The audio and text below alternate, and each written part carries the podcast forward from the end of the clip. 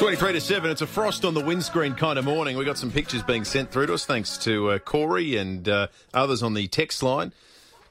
2.7 degrees outside at the moment. So, similar to yesterday, not quite as cool as the day before. We'll have full weather details very shortly. And then before 7 o'clock, listen up if you're someone that relies on childcare, has come to rely on it, or you're not sure what you're going to do when suddenly it starts costing again. And Amanda Rishworth will be our guest before seven o'clock. We'll have a chat with that. And there's two elements to this. There's what it means for people who are consumers, and there's what it means to the centres themselves, who will have the, the double whammy of of the subsidy disappearing, but also JobKeeper disappearing. Hmm. So it's a precariously positioned industry at the moment. We'll have more on that before seven. Vincent McAviney is our UK correspondent. He's in London. Vincent, good morning to you. Good morning. Incredible scenes in the UK with uh, with statues coming down. Uh, a few raised an eyebrow at the Churchill graffiti the other day. But what's the latest in terms of these protests that seemingly have, have, have almost now been as bad in the UK as anywhere? Yeah, I mean, the protest, I think, took everyone by surprise at their size uh, over the weekend. Um, but it doesn't really come uh, as that much of a surprise that there was anger here, not just uh, about what was happening in America, but also the report that we got that the government tried to suppress, which showed that BAME people were being heavily impacted much more than white people uh, by COVID. If you were black, you were twice as likely to die from COVID 19. And so there was anger about that uh, and the systemic reasons for that. Um, and so, yeah, understandably, there were huge protests here. And then we've seen the, uh, the pulling down of the statue of Edward Colston in Bristol, the slave trader that ended up in the harbour. Uh, and today, actually, a London borough has decided to take down a statue of another slave trader. They've done it though, this time with the JCB. Uh, that's Robert Milligan, uh, who was on a position which was in the London Docklands, outside the Museum of London Docklands, sort of near Canary Wharf. And they have decided that it's no longer right that that stands there, uh, given his activities uh, in the slave trade. And this is now a question that is really spreading around the country as to what statues should be remaining in public spaces like this. I got to say, Vincent, I can understand that. I find it preposterous that someone like Colston was still being celebrated or, or honoured in statue form. I would have thought, though, that to, to go after a statue of Winston Churchill, who, despite what some might validly argue about his policies in countries like India, Churchill's defining achievement was defeating Hitler, and to, to call that man a, uh, a, a racist, given that he he did such a, a, heroic job battling the Nazis seems extraordinary. I would have thought that's the point at which the British mainstream totally parted company with these protests. I mean, it, it very much depends. I mean, you, yeah, of course, you cannot take away that Winston Churchill was the prime minister through the Second World War, that he fought the Nazis, but you know, he doesn't enjoy universal acclaim. You know, the city of Coventry, which was sacrificed uh, in the war when the UK had uh, sort of cracked Enigma. They knew that the city was going to be heavily bombed.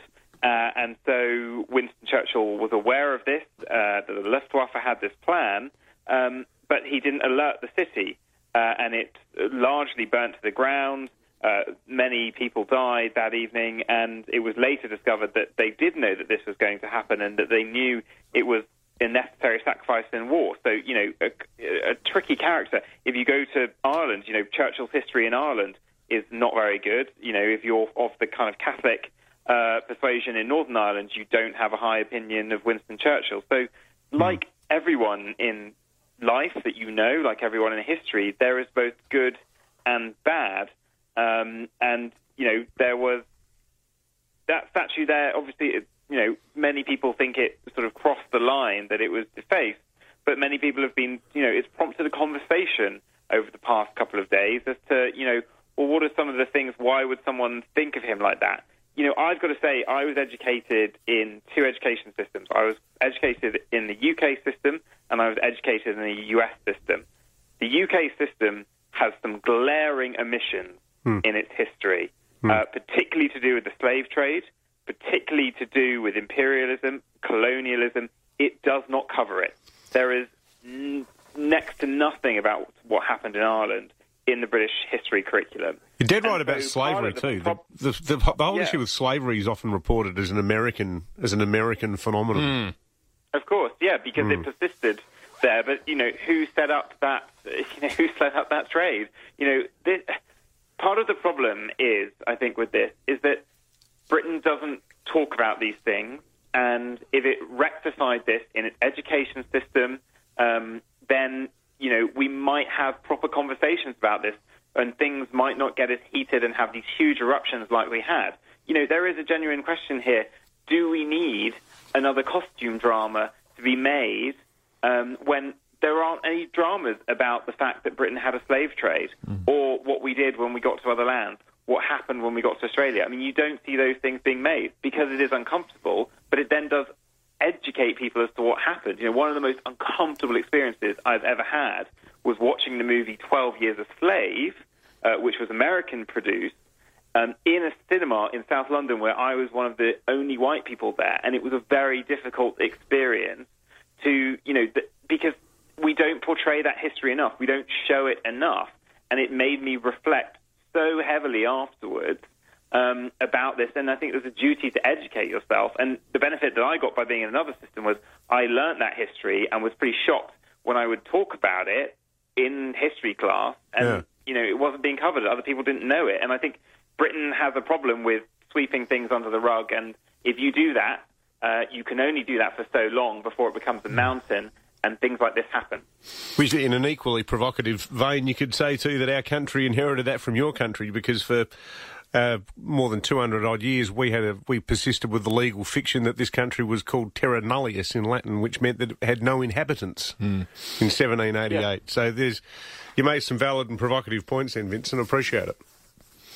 You know, it's, it's difficult, but I think you know the problem is that people just don't want to have these kind of conversations. Yeah. Um, and I think that you know sometimes like some events like this mean that people do and they do reconsider it. You know that's what we're seeing in the U.S. happening in terms of police and how you know that they exercise their force and things like that. The conversation that we have to have in the UK now is you know facing up to the history and the legacy of a lot of what Britain did. Hilary Mantel, who wrote um, you know the excellent Henry VIII, uh, Thomas Cromwell books, uh, Bring Up the Bodies and all that. You know, she said, uh, Wolf Hall, she has a fantastic quote about you know saying, you know, what Britain does outside of its own shores is largely unforgivable when you really read about it. There are many other countries that have done the same. You know, the King Leopold statue today being brought down uh, in Belgium as well. Uh, but Britain has a, a knack for not wanting to reflect on that sometimes. And I think, you know, we've had it today. Afua Hirsch, who was a barrister, former barrister and journalist, uh, sort of brilliant black writer, someone I used to work with at Sky News, you know, was in a sort of debate about this with Nick Ferrari, who I also used to work with at LBC, a main presenter here of breakfast show. And, you know, she brought up the subject, and his just first response was, well, if you don't like it, why don't you leave this country? The woman who's born and raised in Britain, and to just try and shut down debate and talk on it, and that is happening too often. And that is something that has come from the last couple of years of Remain, Leave, Divide, and the way we've been divided. It's just people turning around and saying, well, why don't you leave? Yeah. And to people who are born here and have the same right that you have to live here. And I think that today has kind of, you know, caused more problems because we're just not having grown up, adult, reflective conversations on it. It just becomes so defensive. And I think that, you know, whilst the scenes, you know, obviously do not condone violence towards people, but, you know, a bit of spray paint that can be washed off, if it leads to a proper grown up conversation about this history, I think that's valid. Yeah, eloquently put, Vincent, and uh, great insight as always, mate. Thanks for your time.